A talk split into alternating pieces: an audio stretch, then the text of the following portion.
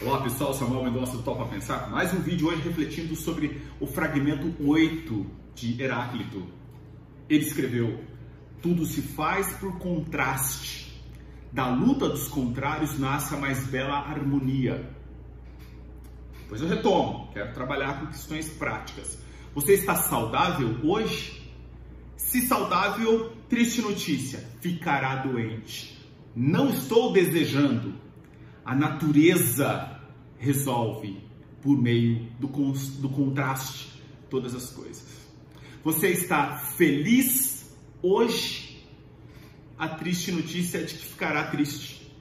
Ou, o contrário também é verdadeiro. Está doente, acamado? Muito bem, terá saúde. Não sei se necessariamente em breve ou se demora um pouco, ou se também essa doença poderá piorar o quadro. O ponto fundamental é que é da luta dos contrários que nasce a mais bela harmonia. Nós só, só sabemos o que é o dia, conta da noite, ou o contrário é verdadeiro. Só sabemos o que é a noite, porque há o sol. Se não tivéssemos o sol, não teríamos o dia, portanto, não poderíamos nem falar de noite. A noite só existe em torno do seu oposto. Só existe saúde porque nós sabemos o que é doença. E quando estamos doentes, valorizamos muito mais a saúde do que quando saudáveis. Observe. É ficar doente e prometer para o médico, para o nutricionista, enfim, para o educador físico, que agora sim vou mudar meu hábito, vou praticar artes marciais, vou fazer esporte, vou fazer musculação, nadar, vou me alimentar melhor. Daí a pessoa melhora, que faz naturalmente, natureza, desanda. E aí a saúde gera doença. A alegria gera tristeza. Não adianta, é uma lógica da natureza. Não adianta ficar aí fingindo estar feliz o tempo todo. Isso não existe.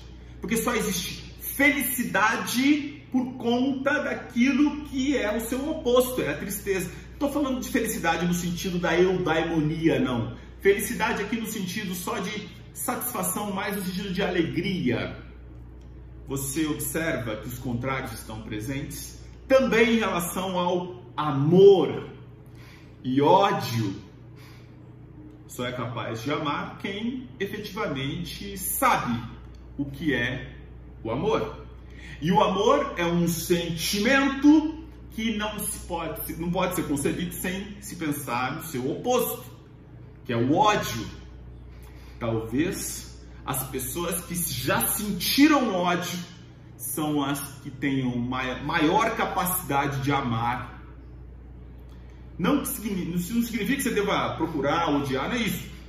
A natureza se faz por contrastes, é da luta dos contrários que nasce a mais bela harmonia. O Brasil hoje vive um momento muito difícil, um hospício, com um presidente insano, a natureza gera aquilo que é seu oposto. Depois do tempo ruim virá um tempo melhor. Depois da ditadura militar, conquistamos a Constituição de 88, os direitos individuais e coletivos.